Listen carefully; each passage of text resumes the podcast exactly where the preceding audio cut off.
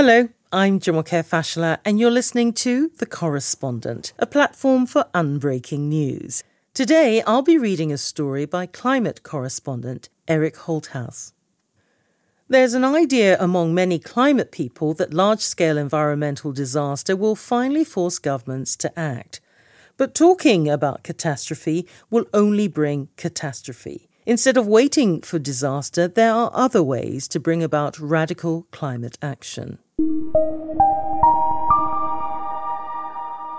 Across Canada in February and March 2020, there was an unprecedented railway blockade in solidarity with the Wet'suwet'en people. The blockade, symbolic of the inevitable end of a seemingly infinite expansion of consumerism, was a culmination of the 500 year history of colonialism and genocide in the Americas. By refusing to consent to a pipeline construction through their unceded homelands, the Wet'suwet'en and their allies are choosing to end a dystopia on their own terms. Such courage is not rare, but it rarely makes the news. Maybe that's why there's a quietly spoken reactionary impulse among many climate people that the only path to victory is waiting for things to get so bad that change has to come. This narrative of climate action holds that things must get worse before they get better, but in the process, we are producing our own dystopia.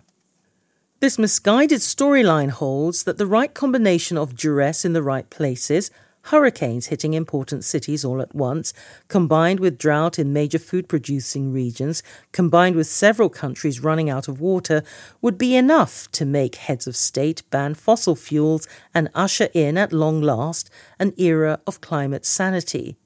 They imagine there exists some unmet threshold of human suffering that would be repulsive enough to kick-start change on a huge scale.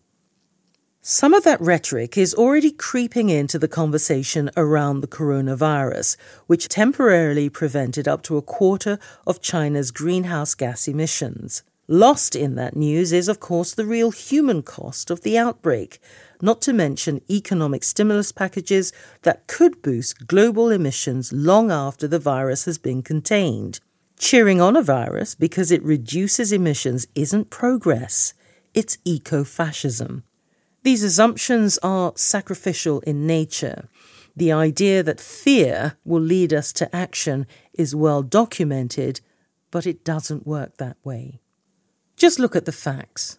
The level of greenhouse gases in our atmosphere has not been seen in at least three million years before modern humans even evolved. The past five years were the hottest five years in recorded history. In the meantime, the titles of climate related books have steadily escalated, from The End of Nature to The Sixth Extinction to The Uninhabitable Earth, all warning of a future calamity.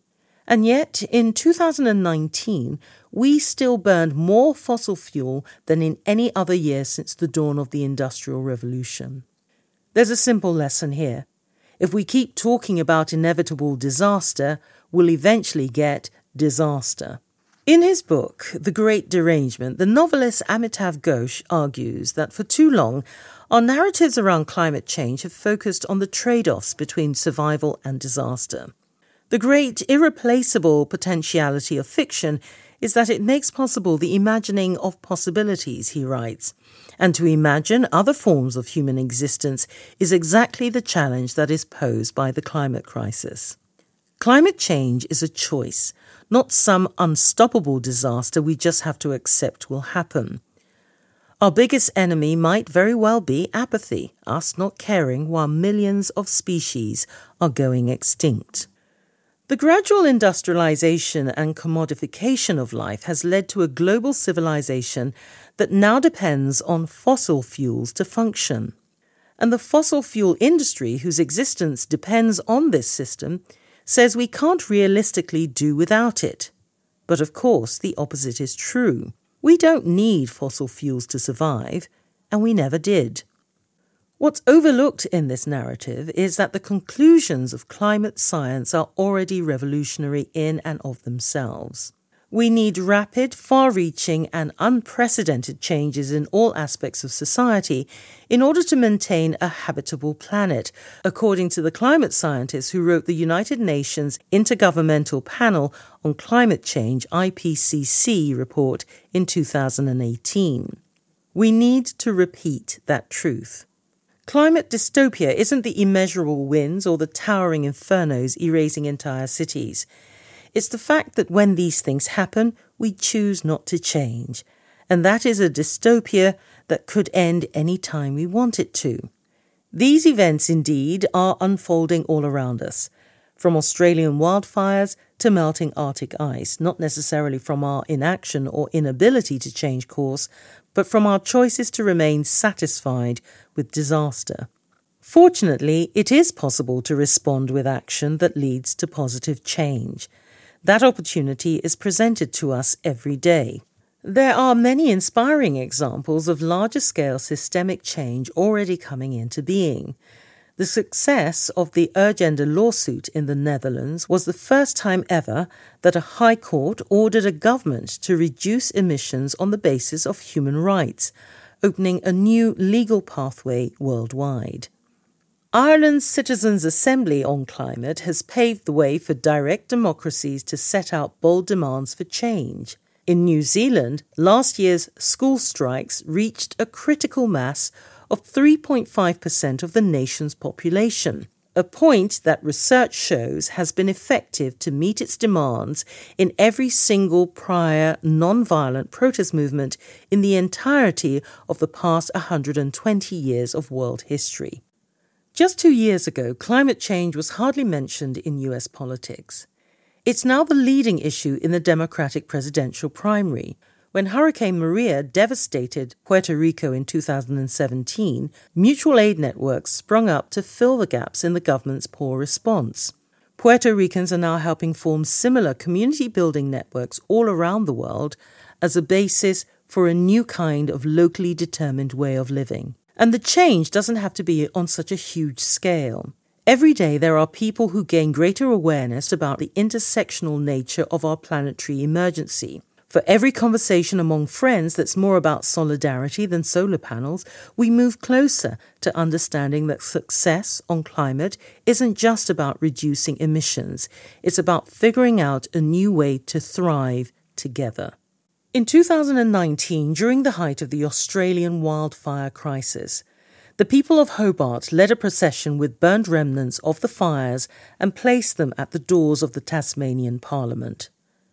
For years now, Indigenous fire management practices, lost for generations amid the cultural erasure brought about by colonialism, have been making a comeback in Australia. These practices reconnect people to the land and can reduce fires by 40%. Even before the most recent bushfires, Australians were ready for bold change. I recently asked my Twitter followers, what would it change for you if I told you we could still save the koalas, the coral reefs, and all the places we love, but we would need to form a revolution? I received hundreds of responses, but the one that stuck with me most was simple. I would have to trust others a lot more than I already do. It's this trust in mutual aid, not competition, that could form the basis of a new collective story. This is what a social tipping point looks like. None of this is to say that things aren't bad, they are. And it's not to say it won't take a lot of work to get us where we need to go. It will. But we also have the Wet'suwet'en showing us the way. We don't have to consent to injustice and catastrophe. We can write a new story, just like them. Thank you for listening to the story. I'm Eliza Anyangwe, managing editor of The Correspondent. Members of The Correspondent can now access our journalism in our brand new audio app, available on Android and an iPhone. If you're not yet a member of The Correspondent, this is an excellent moment to join our movement for unbreaking news. Head over to thecorrespondent.com forward slash join and decide whatever you would like to pay for your membership. Happy listening.